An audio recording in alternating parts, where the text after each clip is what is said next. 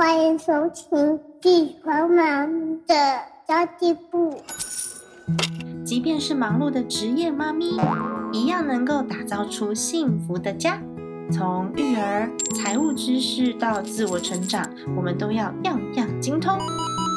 我是精算妈咪 Sandy Two，我会在这里透过自己自身经验的分享，以及访谈各个领域的专家达人，让你跟我一起打造属于我们自己的理想生活。Hello，大家好，我是陪你精算生活、创造理想人生的 Sandy Two。这一集我们要聊聊什么呢？其实我也不知道，因 为 这一集我非常斗胆的去邀请到了我们正宗的广播主持人笑鱼。不要这么说，Hello，大家好，我是笑鱼。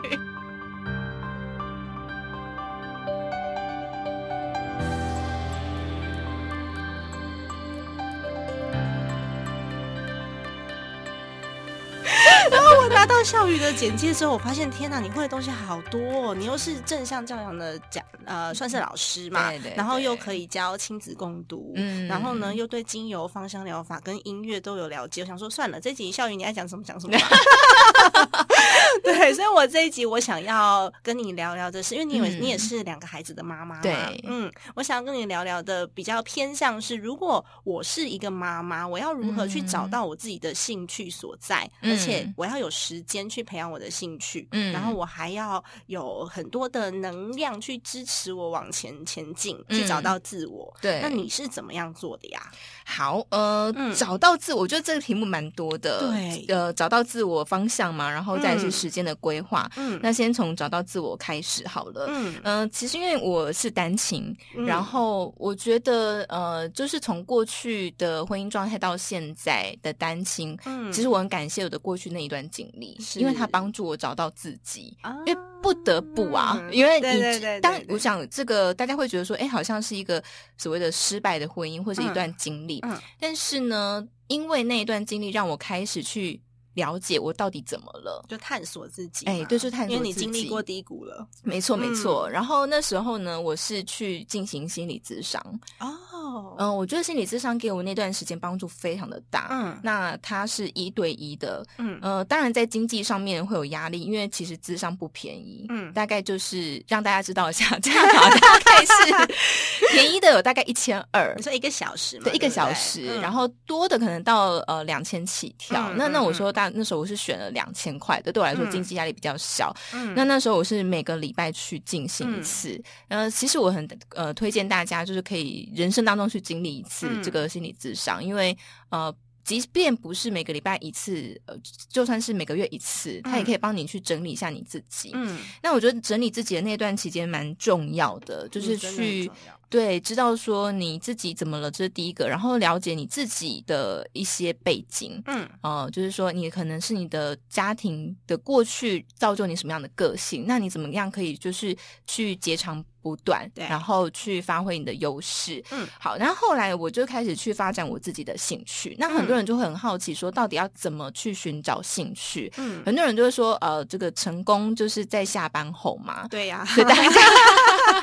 我觉得大家都会被这件事情压的，觉得很有压力，嗯，好像像我我做我自己喜欢的事情，我就不会成功这样子。对对，嗯会会有个成功压力，所以我觉得可能重点是在于说你在做这件事情的时候，你想要的是什么，嗯然后你怎么去找兴趣。好，那嗯怎么找兴趣呢？我觉得就是从尝试开始。哎，真的耶。对，因为你没有做过，你真的不会知道你想要什么。嗯我觉得会天生下来就很知道自己要做什么，我觉得那是一个老天的恩赐。真的，对啊，我嗯，我在找兴趣的过程也是啊，嗯我也是什么东西都去尝试，我甚至连那个生前就是要背氧气瓶那种，哦我都下去。我下去之后发现，呃，耳朵好痛，这不是我要的。所以那时候尝试是因为想要找兴趣。对我想要找一个我可以哦去发挥的兴趣，因为我从以前到现在被家里面的呃定位跟要求，就是我要成为一个很成功的创业者。嗯，所以我所有的专注力都花在，比如说嗯可能做行销啊、做业务啊、做什么上面。我发现我没有自己的兴趣，嗯所以我也经历过很长很长一段找兴趣的过程。嗯然后我就什么都去试，超好笑的。嗯，对，我也那时候也是尝试了非常多，嗯像刚申请我有体验验过，就是去小琉球，然后发现不行，嗯。我太怕。海，每个人都不一样，真的。因为像我，因为我有个朋友，他就是一个非常喜欢深潜的人，嗯。他甚至可以不背氧气这个空气瓶。哦，好厉害哦！对他就可以直接这样子穿着比基尼，然后蛙鞋就直接下去了，嗯。然后就每次会分享说他有多么的享受海洋，然后我就觉得哇，好羡慕，我也好想试试看，嗯。所以我也就去了，然后发现不行，因为我下去之后，我要不停的给自己心理鼓励，说我不会死，我不会死，教练帮我。哎，我就发现说这深潜真的不是我喜欢，就跟真 Cindy Two 一样不是不是我喜欢的，对对但是我喜欢骑马，我喜欢奔驰的感觉。哦，真的，所以你会骑马？对，，可是那在台湾现在做不到，为什么？但是以前啊，因为台台湾的马场都很小，哦，没有办法嗯奔驰，对对，这样没办法奔驰。但是我以前是会跑马的，哇，好厉害、哦很好玩，很好玩，屁股很痛。真的，你让我想到那个尔康，尔康康 在青康藏当然高原也是有教练在，而且那个马匹是受过训练，不是那种真的是哦野马，是受过训练的马匹，嗯所以他听得懂指令。哦，对，但还是很有趣耶，可以跑马，好强哦。对，我之前跑去那个凤凰城，美国的 Phoenix，然后嗯去骑了一个礼拜的马，嗯，那屁股快裂掉。真的，哎，那应该身材会变很好吧？哎，一个礼拜可能没办法，屁股会变得很大很壮。对，所以就是每个人寻找兴趣的方式不太一样，嗯然后跟自己喜欢跟擅长的，像有像 Jenny Two 可能就是追求这个刺激感、哦速度感，对不对？嗯所以有些人可能会去骑单车。嗯那我也试过单车，我也发现我自己不适合。你后来发现的兴趣好像都稍微比较文静一点。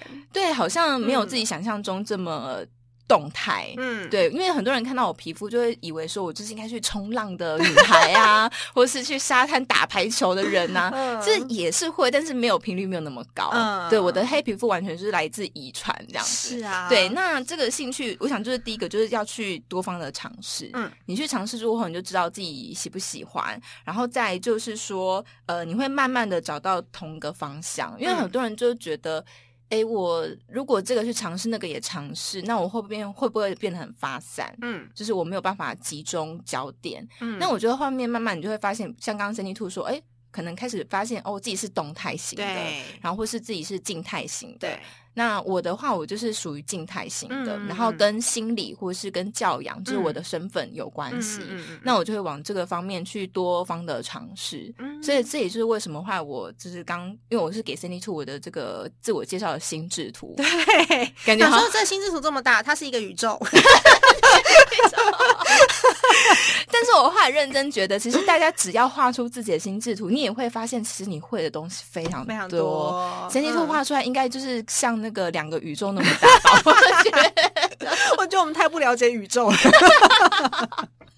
对，所以我觉得就是去多方了解，然后你就会发现自己呃会有的兴趣的脉络大概是什么，然后跟取向去。对会朝一个取向去。那当然最简单就是从你的工作去做出发，嗯因为你的工作可能需要的技能不同。对，像呃，像因为我是从事声音工作，嗯那我可能去延伸出来的声音的相关的兴趣就是配音啊，嗯然后后面还有这个口述影像，其实它嗯也是有一点相关的。口述影像可能听众比较陌生一点，什么叫做口述影像啊？好，口述影像呢，它简单来讲就是一个为视障者提供的服务。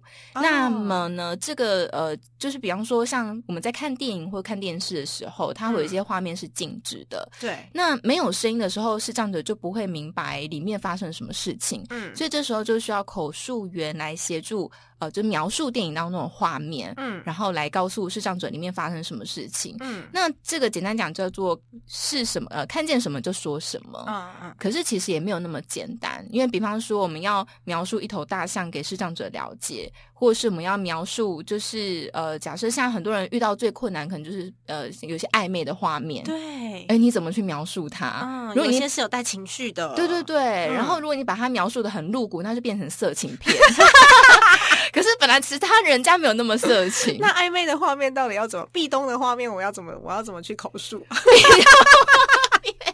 哇，这也是个蛮大的挑战，其实口述影像这件事情，它需要很长的作业时间。嗯就像刚刚说壁咚的画面，我要怎么描述？嗯那他可能就要去一直尝试用各种的字词排列出比较适合的嗯方式，它是一门专业，它是一门专业，就包含说你是在什么样的情况下壁咚，嗯就是他是在情很生气的情况下去壁咚他呢，嗯还是充满暧昧的壁咚呢？嗯就是它的背景值是不同的。哦对，所以口述你像他讲的是说，你要先讲它的背景值。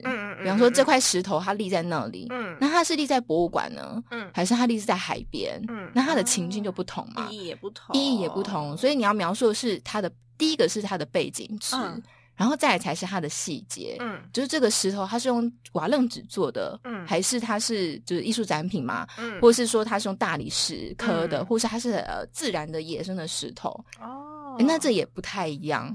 所以他其实可以讲的细节是非常非常多。那你口述影像的时候不就很忙吗？因为有些画面一瞬间就过去了。对，所以所以所以就也就是说，为什么会说它是是一个很需要时间的专业？嗯因为呢，呃，第一个口述影像，它可能是经过了，就是都完成了之后，嗯。它可能比方说在一些表演的剧上，比方说嗯。舞台剧好了，嗯。那可能是现场会有即时的口述影像，嗯。那或者是现在的电影，它其实也有口述影像版。嗯。像这个之前蛮红的，什么上半场、下半场是篮篮球电影，那它也有口述影像版。那么像那个嗯叫做血观音，它也有口述影像版。血观音怎么口述啊？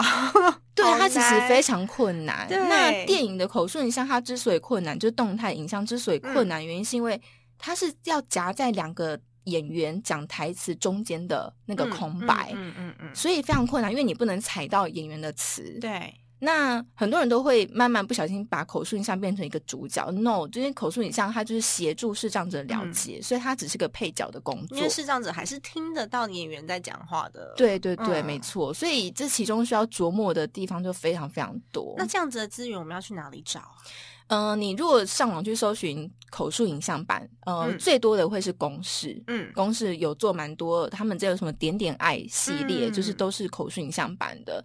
那其实呃，口述影像呢，真的要宣导一下，因为其实台湾是口述影像之光。哦，没有听过哎。对，因为为什么会这样哦说呢？因为口述影像这门专业呢，嗯最早是在二十几年前由台湾的这个口语传播专家，嗯他去一个博士去研究出来的。那其实国外也有在做，但是没有像台湾的那么严谨。台湾是有理论支持，然后去发展出食物的经验。嗯，可是国外是很多的食物经验嗯累积而成的，那它就很容易会形成各家做法。嗯那没有没有哪一个比较更好，但是呃，口述影像呃，台湾的这个部分其实是很多国外会来台湾借鉴参考经验，的。原来如此，我们真的啊不是这个领域的，很难去了解口述影像。对，嗯那我当时会接触到口述影像，也是因为呢，因为口述影像有个部分，比方说像电影好了，它也需要配音，嗯，那它也就跟声音工作有关。嗯所以我最初其实是抱着哦，那可能我可以贡献我所学，嗯去就是协助视障者。那那一堂课堂上呢，其实我非常感动的是，呃，因为我们其中一个老师是先天性全盲，哦，那他说呢，这口述影像你要做到，就是连先天性全盲的人他都可以理解。嗯那我觉得那个过程，他是需要带着一个对人很大的同理跟关怀的。嗯，因为先天性全盲，他是连嗯想象的画面都没有，对他从来没有看过。对，就是说嗯你要怎么跟一个先天性全盲的人去描述粉红色，嗯或是描述不同的颜色，嗯，其实就是非常困难的一件事情。嗯那呃，如果做到了，其实那个成就感也是非常大的。哇，感觉你也是想要做一些自我的贡献，有一些社会贡献的的人，对啊、对对，所以你还是就是往了各方面的去发展，然后通通都回到就是对于你自己的专业跟你的社会有贡献的项目去走。例如说，你嗯还有做亲子共读吧？你在哪里有、嗯有有在读这些绘本吗？呃，所谓的亲子共读，它其实是顾名思义就是跟小朋友对家长跟小朋友。嗯那这个这件事情呢，它只是教大人，对，而不是只有就是教小孩，不是讲给小朋友听，是讲给爸爸妈妈听。没错，嗯只是讲给就是爸爸妈妈听，因为这个亲子共读，它其实讲简单一点，就是呃家长跟小孩一起读绘本，嗯，对，但其实呢，它有更多的细节在里面。嗯比方说，我们很多人家长会遇到一个问题，就是我念绘本，小孩没有兴趣，嗯。可是听听就跑走了。嗯。那其实他需要多一点很多其他的互动，嗯。然后透过你的问话去引导孩子去思考，刺激他的想象，然后你要怎么问，以及呢，就是说在这个过程当中，为什么我们要做这件事哦情？，这个我也研究好久、哦，真的对啊，哦因为我只有一个小朋友，我我没有说很深入的去看书或是怎么样，我是观察他的反应。嗯然后一开始我拿到绘本，我也很惊慌啊，想说，嗯，我是要念上面的字吗？还是 我要我要怎么开始跟他互动？嗯、然后到现在，其实我跟我先生两个人一起在念绘本，就很像在演一个什么舞舞台剧剧一样。对，他就说河马欸的河马，它放屁很大声哦，然后我先生就在旁边，呜。超可爱的，超可爱。然后我的我我儿子他也会参与卡，哦。然后到最后我们念绘本变成这样子，然后我发现今天我才跟老师在。呃，他现在念幼幼班，两岁专班。嗯今天老师才跟我讲说，他的思考能力跟语言能力的发展远超过于同年龄的孩子。哎，超棒的，真真的，的我好开心，而且是两个老师分别跟我讲，我就觉得哦，天哪，我很有成就感。是因为他四个月大的时候，我就念绘本给他听了。哦，真的，嗯，我是从那时候开始开始在想说，我一开始就都都是念上面的字哦，嗯但念了我自己都不想听，会无聊，会无聊，所以真的他很需要一些技巧。那有些嗯爸爸妈妈他们可能不知道怎么做，有没有一些简单的做法可以让大家嗯就是比较简单进入的？简单的做法，其实网络嗯上它有一个、一套方法，但我现在一瞬间记不起来。嗯那它简单讲就是，你可以透过去呃邀请孩子一起参与到童话故事当中，像刚刚 Sandy Two，这是一个很好的方法。嗯那另外一个呢，就是说你可以好，我们先讲说亲子共读，它其实是邀请孩子一起做这件事。所以呢，第一个是你要让孩子有自主权，嗯他去选择他想要的绘本。嗯，那很多父母就会觉得说，哎，这边有这个教育意义含比较高，你要读这本。啊那这个就它变成一种强迫，那人被强迫的时候，他其实就不想进行就没有兴趣对没兴趣。所以第一个就是让孩子有自主权。嗯那你也可以做弹性调整，就是哦，你选一本，然后我选一本，嗯这样也可以。好，这是第一个。然后嗯再第二件事情呢，就是你父母本身要先看过这个绘本。嗯呃，很多时候我们就是呃会不小心挑选到可能不适合孩子的绘本。哦，念到后来觉得觉得尴尬，哎，对，或者是 说，嗯呃，他有时候探讨是一些比较大人才能懂的议题。嗯嗯嗯那有一些议题可能不适合那么小，因为根据研究发现，其实呃到六岁之前，孩子其实是分不太清楚虚幻跟现实的。是所以如果你让他在比方说两三岁、三四岁读虎姑婆给他听，嗯。他可能就会非常害怕，因为他分嗯不清楚什么是现实，什么是虚幻。哦，这个这个我我儿子现在他的确有念过《虎姑婆》这个书，然后他也会、哦他也会唱这个歌，但是很好笑。嗯我我觉得他好像似乎分得清楚，哦原因是上次我老公就说：“哎、迪，你再不乖的话，我要变成虎姑婆咬你的屁股喽。”然后呢，我我儿子他就很冷静的回答说：“我要变成大野狼咬虎姑婆。” 哎、他好聪明哦，哦你怎么这样子回？完全秒杀他爸爸哎、真的瞬间镇住他老爸。哎、所以读多读绘本，他就有理解，他可能读过大野狼的故事，对对不对？嗯所以他就可以知道说，哦，大野狼这个生物、这个动物，嗯它是可以去制衡某些事情的。对对对对，所以多读绘本的好处真的非常多。然后再来就是说怎么进行，呃，像比方说，我们可以邀请孩子说，哎，你看这个大象，嗯它在做什么呢？嗯它可能在喝水，那小朋友就会说喝水。其实简单讲，就是要让他多跟他有一些互动。嗯，那做互动，很多人就说，哎，那这样我绘本不是念不完吗？会念很久啊。对，会念得很嗯久。那其实我我觉得有一些折中方法，比方说，如果你真的很想把这个绘本先念完，嗯，那你就先念完，然后我们再回头跟孩子做互互动，那其实非常好。然后再来就是说我从口述影像当中学到的一件事情，就是去观察生活的细节。哦，那我觉得绘本它其实就是一个很好的训练方式，嗯因为同样一本绘本，它的图画其实就是这样子。，对那小朋友你知道，就是很喜欢读同一本绘本，嗯他可能读十遍，对，那这样就是每天都念同一本，就每天说你又拿那一本，他觉得很烦。那我觉得就是说，那家长可以做什么事？因为家长要参与在这件事情当中，他也必须要好玩嘛。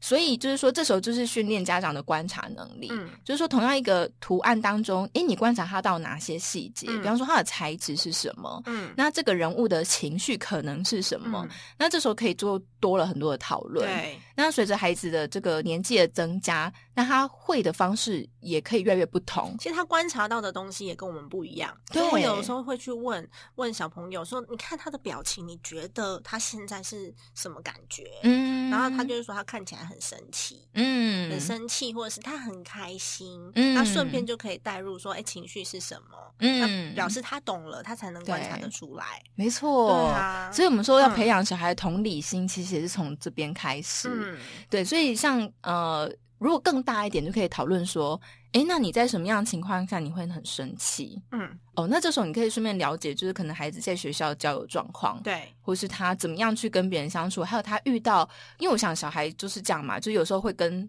A 玩，有时候跟 B 玩，嗯那他当然他们也会有他们的人际关系的困扰。嗯，那这时候从他的回答，你也是去观察说，当他遇到问题的时候，他都是怎么样去解决的，嗯然后我们可以怎么样陪伴他。嗯那随着年纪越大呢，你读绘本的方式就可以呃慢慢去做一些调整。比方说，像大一点比较可以认字的孩子，你就可以呃按照就是读绘本的时候，就一个哦字、一个字一个字点。对，那个叫做指读。哦，原来是这样读对，那因为他就是你就是即使他不认识字都无所谓，嗯因为他就在这个读的过程当中，他可能就慢慢认识这个字的形体，嗯那可能他会重复读很多遍，嗯所以他就会在这个过程当中，他就学会认国字。嗯，哎、我觉得我我也有做对这件事情哎、嗯虽然说他才两岁六个月，嗯但是我让他认的是那个封面上面的字，哦是因为我有一个朋友啊，他的孩子是念公立小学，嗯然后一直。一哦，一公立幼稚园，公立幼稚园比较少去教 b p m，嗯然后比较少教国字，比较少教英文。然后他现在一瞬间去念了小学之后呢，嗯孩子嗯本来很爱念书的，变成功课了，然后他觉得这些字都好难，他不愿意去认字，他觉得字好多哦，嗯我不想要看那么多的字，因为他认不嗯得，他没有学过，跟同学的落差太大。哦嗯，，然后我后来就发现，嗯，这样好像不太好，嗯所以我开始教我儿子念那个封面，因为封面顶多就是几个字而已，简单的几个字而已。，对，嗯，然后内容的话，我还是都是用那个互动的方式，我不会一个字一个字念，因为他现在太小了。嗯对，我一个字一个字念太无聊，对所以我只念封面给他听。我发现他认得嗯出来几个字，例如说我，嗯，他是念念，他是认那个形体。对对对啊对他，妈妈也是，就是希望他念小学的时候不要太挫折。真的。对其实我觉得啊公立小学，就是公立小学的好处就是便宜啦，哦，你说公对，然后也比较没有压力。可是的确就是会有这种担心，嗯对啊。然后所以我觉得透过只读的方式，就是你可以训练孩子去嗯认国字。嗯所以像我小朋友像一个大班嘛，他已经可以看没有注音的绘本。超厉哦，害，他可以自己读，对他可以自己欸。读，所以我就觉得，哎，那个过程其实是很有呃效果的。嗯但我觉得不是说今天我们让孩子去进行亲子共读是一件很势利的事情，嗯好像我们非得训练他有什么能力。嗯我觉得没有，我觉得重要的是在那个过程当中的亲子的交流。嗯，我想 Cindy Two 一定可以 能够体会这件事情。对啊，我们有的时候根本就用演的，哦，就是对啊，在床上跳来跳去啊，讲到小企鹅或者讲到翻滚，他就在那边滚啊。我们真的也没有每每分每秒都专注在那本书上，嗯。可是他专注在那个情境里面，跟他的想象空间里面。真的，嗯。而且像有一段时间，我就会用那个梳子跟吹风机，然后演白雪公主的故事，哇，好好玩哦，梳子跟吹风机怎么演？就是用变声的方式啊，就嗯。巫婆就嗯，公主你要吃个苹果吗？公主就柔弱，就啊不用谢谢，类似这样子。哦，呃，那我觉得这个弹性就会非常大，因为你还嗯可以跟就是小孩及时互动。对，比方说，小孩就会说：“哦，公主你不要吃她的苹果。他们会哦，对他们会，然后很着急，嗯嗯然后这时候公主就说：“这就是我的命运之类的。”看你要怎么去戏剧化，对对，看你要怎么去发展那个公主的个性。嗯所以我觉得那过程当中，我觉得我自己也是得到很多的乐趣，而且很疗愈哎。对我就很疗愈嗯啊，就很开心而。且我觉得大人读绘本有一个好处是，绘本里面有很多它是很教很基础的东西，那有一些嗯是我们已经遗忘的。对，没错，嗯，我就想突然间觉得很感动。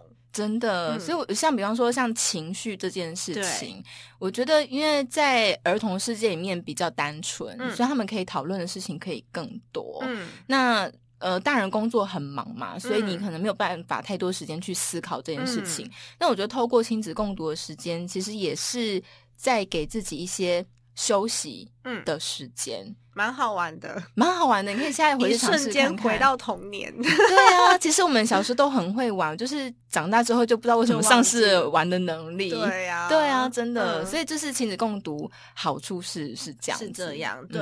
嗯那大家可能可以回去试试看，就是这样子的亲子共读的方式。因为我真的遇到过蛮多妈妈，她就是一个字一个字念，然后念到后来嗯，孩子都没有什么兴趣。嗯，会没有嗯耐心，对啊对啊，嗯，那我知道说你的兴趣还其实还是非常非常非常的多元。嗯那在这些在这些你找兴趣的过程当中，你有没有遇到过很多困难需要去克服的？就是你很想要嗯完成这件事情，你很想要学习，很想要做到，但是可能在现实的情况之下不允许，或者是在生活情况下不允许，有没有这样子的案例啊？有啊，我很想念研究所啊，但没办法。哎、我觉得，我觉得说嗯现在没有办法，不代表以后没有，办法。对，对，就是把你的计后计划往后延迟。嗯然后呢，我觉得现在网络真的好方便，嗯，就是你有很多免费的资源可以使用。嗯所以像我其中一个想做的事情是学英文，嗯就我英文很不好，嗯然后嗯、呃所以呢，我也没办法去上补习班嘛。嗯然后我也不想做线上的这种补习的教学，所以我就去网络上搜寻很多英文的这个教学，嗯背迪就是我就先请教了英文很厉害的人，他就说要背迪克森单词，呃片语，片语对对对对对，所以我就手机下载了迪克森片语的 app，然后每天看，嗯，然后我也去图书馆去借那个英文小说，先从儿童的开始。哇，好厉害哦！然后就这样，没有厉害，有嗯 就是想说，哇，这虽然我说对我的工作来说，英文不会，其实不会怎么样，嗯可是呢，我就会觉得那是一个资讯落差嗯跟一种遗憾。嗯那这遗憾怎么来呢？就是有一天，因为我跟我姐姐、弟弟都有一个群组，嗯那我姐跟弟弟是他们呃，就是英文都很好。嗯那他们有一次就分享了一篇就是外国的新闻报道，嗯那个新闻报道的大概内容就是说，呃，这个主人脚受伤了，然后狗狗就假装自己的脚受伤，然后跟主人一起脚一拐一拐的走进去这样子，嗯然后主人很紧张，带狗去检查 X 光才发现，哦，原来他是想要陪伴主人哦脚受伤，趣对。对。可是那时候他贴了这个英文的。因为他就嗯贴贴那个英文新闻过来，然后我就发现我看不懂，我就要仰赖他们翻译。嗯。然后那时候我就深深感觉到，哇，这件事情是，嗯，对我的人生会有个遗憾哎、嗯。所以我才开始去做这件事情。所以其实一开始也不是因为我很想学英文才开始，对啊，因为其实我觉得学英文哦，它最主要不是语言的部分，是资讯获得的部分。对会有落差，不管你的专科是什么，医学也好，数学也好，科学也好，嗯或者是你要获得一些呃其他最新的资讯，嗯不管哪一个国家，即便是印度，他们首嗯。先翻译的都是英文，所以你想要获得这第一手的资讯，想要追我未来的趋势，嗯我势必得。看得懂这个语言没，所以倒不是倒不是这个语言本身，嗯我我懂不懂，或是我能不能把它拿来沟通，对啊，真的。嗯。所以我之前一段时间也在犹豫说要不要上那种线上什么嗯。tutor 什么什么的，嗯。然后，可是我评估了一下，嗯，就觉得说，第一个是我想要获得的不是口说能力，嗯我想要获得的是阅读能力，嗯所以我就放弃了那个部分。嗯。所以我就在学东西的时候，你可能有时候也需要去筛选一下你自己，对，呃，比方说你的资源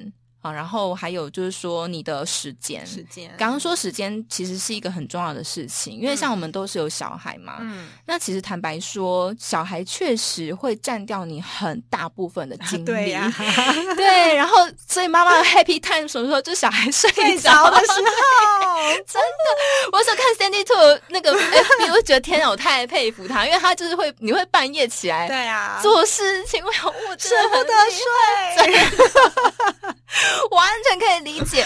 所以真的妈妈真的很辛苦，嗯就是你真的只能利用小孩睡着的时间，嗯，来做这件事情。那我觉得有时候我也不要也不要把自己逼太紧。我觉得有时候妈妈压力很大，原因是因为觉得就是我又想要追求自我，可是我又非得要顾着小孩。嗯那我觉得是就是取一个比例上的问题。嗯，那比方说，像小孩睡觉后的这个 happy time，你其实有很多选择，你也可以选择看手机，对，划手机无脑的过，或者是你就去学一些东西。嗯那像我这个呃，这个学学英文这件事情来说好了，我就是利用呃片段的时间、嗯空暇时间。像没嗯事、没事，我想划手机的时候，我就把那个 app 放在我手机的正中间，哦就提醒自己一打开想划 FB 的时候，哎，看到这个片语在这个 app 在中间，我就先点它。嗯，我觉得，所以有时候需要透过一些环境的塑造来让自己去维持那个兴趣。那我觉得你可以追美剧，哦，对，你就一边学，然后开那个英文字幕，哦，一边学一边娱乐。哎、可是对于初级的初学者来说，这件事适合吗？对于初学者来说会稍微困难一点，你可以先看卡通啊。哦，先从对啊，先从卡通开始，因为有一些是像我现在跟我儿子一起看卡通，我也是给他听全英文。哦，然后他其实小朋友在学习语言，他都是靠情境。嗯他学习中文跟学习英文跟学习什么西班牙文、法文都一样，他就是看那个嗯情境跟那个物品长什么样子。对他来说，它哦不是两种语言，嗯，所以他就是在那个情境下融入进去。那大人的话，因为我们已经固有了一些嗯学习的方法，我就觉得我嗯应该要背单词。我应该要被骗语，我应该要做什么？对对对那其实你从最开始就就是跟小朋友一样的学习方式，从情境嗯开始，你可以看一些儿童的卡通啊。嗯那如果真的听不懂，你就把字幕打开嘛。小朋友不需要开嗯字幕，小朋友是听然后去辨识，比如说 Apple，、哦他知道 Apple 就是红色的那个东西，嗯他不知道要先翻译成苹果，嗯然后才会变成 Apple。嗯，所以你就可以从那个情境当中去观察，你认为它是什么。哦嗯，我儿子就是很有趣。我有一天我就问他说：“弟弟，我问你哦，no problem 是什么意思嗯？”然后他跟我说：“no problem，我们都会解释成没问题，因为我们是背起来的嘛。”对，他就说就是好的意思啊。嗯？哎、哦哦，因为的确是会有这个意思，没错，对、哦对，可是跟我们背的不一样。但是他在那个情境之下，no problem 是好，那他观察到了，所以他其实不是背起来的，他他知道那个字怎么用了，其实就是生活的对话，对不对？嗯所以其实大人也可以这样学，反正我们就放松，嗯然后把自己融入在那个卡通的情境里面。嗯像最简单的佩佩猪也很简单、啊哦没错，没。错，没错。对，然后小朋友也可以学，我们大人也可以学。那如果有嗯有一些比较深入一点的知识的话，有的卡通是那种呃外国的中学生看的，哦，或者是他们的小学生看的，就可以去嗯找来看。对，就可以去找来看。哦那如果说程度好一点的，我我们有时候嗯看一些什么比较科幻的片子啊，或是嗯宇宙那片，说说实在的，我也不是都看得懂。嗯嗯但是就是看你就会慢慢就会懂，对不对啊，你多看那个领域的，你就会懂了。嗯，所以这也是为什么后来我就跑去图书馆借书，嗯因为那个佩佩猪啊，它有中英对照嘛，对然后我就发现说，哎、其实佩佩猪里面用到也蛮多片语的，然后我发现我看得懂，我就觉得哇，我好有成就感哦，然后我就很开心。然后像我嗯。后来读了一本，就是讲那个，嗯呃，讲什么友谊花园的一个嗯。童话故事的小说，然后呢，它里面就讲了几个，就是刚开始看读那个字的时候，我可能不一定完全懂它的意思，是因为搭配它那个插图，还说哦，原来他讲的是那一个什么游泳池小朋友用的，然后什么嗯。哦，我才用这个去对照说，原来他讲的是这个意思。嗯，所以我觉得真的是像你刚刚讲说情境式的有用。有用哎、对啊对啊，哇！我今天被你访问，然后我就学到新的东西，好开心哦！我觉得这真的很好用，因为我、知道有很多就是台湾人可能会觉得 A B C 为什么讲话都是中英夹杂，对对对对，然后会觉得这样好像很讨厌在炫耀。可是其实有些字你你知道他们其实不知道中文是怎么讲。哦，没错，像我以前念商学院，我是在美国念的嘛，那嗯像股息啊或者什么这些单字，我从来没有学过。中文我就知道它叫做 dividend，、嗯然后我就是知道说呃损益平衡叫 break even，那是我嗯后来在台湾工作我才知道的。但是我嗯在学习的那个情境当下，我只学过英文，我没有学过中文。哦，所以不是故意要炫技，对，所以其实真的有些是不是故意的。然后对他们来说，语言呢就是对方听得懂就好了。对所以他脑袋里面浮现的那个字，就像 apple 好了，嗯苹果，它浮现就是那个红色的东西，他没有故意要讲中文或是讲英文。嗯，没错，嗯我觉得这其实就很像是我们说阿长。对，那阿杂就是一个台语的一个很微妙的形容，你没有办法嗯用中文去描述说。阿杂就是一个，嗯，也是心情烦闷，可是他又比烦闷好像再多一点点可以嗯更纠结一点。对，更纠结一点，好像更有一点空间，所以你很难去描述它。对啊，完全可以理嗯解。所以我觉得你可以开始看一些卡通，你就会觉得哦，反正我也是在休息，就不要带着学习的心态，你就会观察到更多东西，跟跟我们在念绘本一样，哦，你就可以观察到更多东西，然后学的会比较快，你就会瞬间知道那个单字要怎么用，但是你有可能会不知道它的中文是什么。哦，但我觉得也还好，就是可以了解它的对话。，对，你可以去听得懂过那个对话，嗯这就是为什么有的时候，呃，在电影里面你发现，呃，听得懂很好笑的笑话，可是翻译出来都不好笑。哦，没错没，错，因为有些根本就无法对照，所以如果你是用中文再去翻译成英文的话，很多意思都会变了。嗯，嗯真的，就像中文有一些笑话也没有办法翻成英文，对，啊，对啊，概念是一样的嗯。所以你可以开始追剧了。给自己想一下很好的理由追剧，真的追卡通哎，我还在想一下有什么卡通可以看一下，的，真的，对呀、但我觉得你是一个就很会爱自己、照顾自己的人啊。但有很多妈妈，她给自己太多的压力了，她就是想要一心一意为了家庭生活。嗯那你有没有觉得有什么东西是你一定会坚持到底的，还是有什么东西你会愿意放弃的？嗯，坚持到底跟放弃的、我觉得我不能放弃的就是工作这件事。嗯，对，因为我我我我我很佩服很多的全职妈妈，她们可以一整天，哎、我也很佩服他们呢。对我觉得像对超厉害的，嗯而且我看到很多的全职妈妈是那种，她真的是乐在其中，是啊陪伴小孩的过程。那我觉得那就非常好，嗯我就是找到你自己快乐的地方，让我不能放弃的就是呃自己的独立的时间。嗯嗯，因为我觉得我也很需要安静，我也是一个蛮需要个人空间的人，所以。嗯呃，比方说晚上他们睡觉之后，我就大概花五分钟、十分钟静坐一下，哦呃，冥想一下，嗯因为我觉得那段时间，嗯，因为其实很多的科学实证嘛，就是人嗯在冥想的时候，你的大脑神经结构是会改变的，嗯嗯，然后你的压力荷尔蒙会下降，等等嗯等等，大家可以有兴趣去搜寻。嗯所以我觉得静坐跟冥想是一个必要。嗯然后再就是说，嗯，我一定需要就是有一些学习的时嗯间，呃。我自己以前小时其实是不不是那么喜欢学习的，嗯就是以前学习都觉得是为了考试，因为就是追求那个分数啊，就觉得很有压力，不想要学。对对对，嗯可是因为像后来近期开始，比方说我学呃画心智图啊、乌克丽丽啊、口述影像、亲子共读，这些全部都不是为了要呃增加自己的钱，钱嗯可能是一小部分。嗯嗯，但是我觉得更多的是在那个学习的过程当中的成就感，真的，对啊很好玩。对我觉得那成就感真的是让我看懂了佩佩猪在讲什么。对啊，这真的很有成就感啊没错，真的会很有成就感乌就感。克丽丽也是我，哎，我真的可以弹一段曲子了。对，我可以唱大手牵小手了。